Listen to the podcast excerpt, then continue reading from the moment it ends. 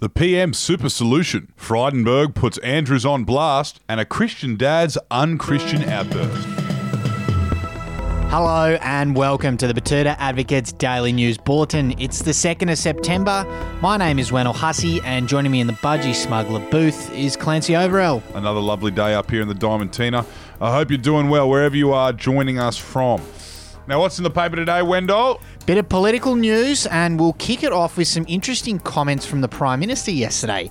Scott Morrison has urged those concerned about super to stop being so povo and get themselves an inheritance. Yeah, he's had enough of this debate around what's happening with superannuation in this country after former Prime Ministers Paul Keating and Kevin Rudd both came out on Monday demanding the government see through the plan to increase super from 9.5% to 12%.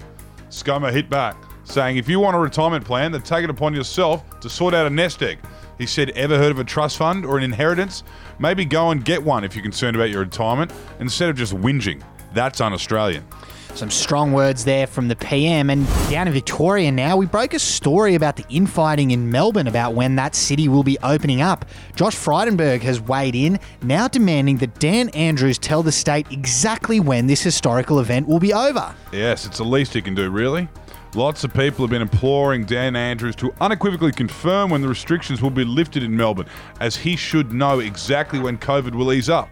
Frydenberg's become the latest critic of the Premier, saying, I want Daniel Andrews to inform us of when he plans to simply stop these outbreaks so Victorians can go back to being unemployed in parks and cafes instead of their living rooms. There you go. Plenty of people feeling the same way down there, I'd say. And our last story is a local news one, which comes from page four of the paper today.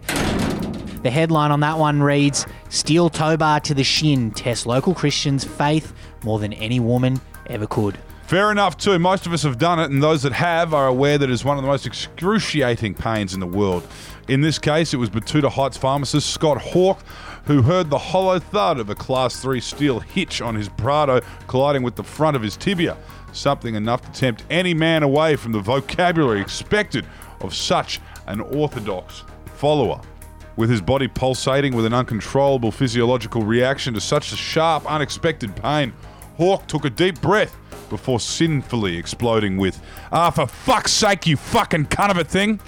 Uh, an expletive laden outburst is the only thing that makes you feel better in those situations.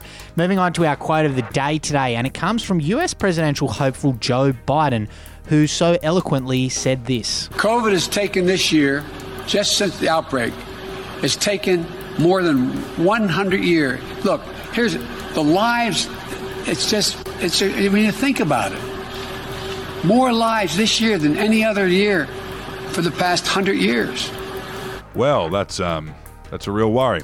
With a quote like that, you can see why Trump's given him the nickname Sleepy Joe.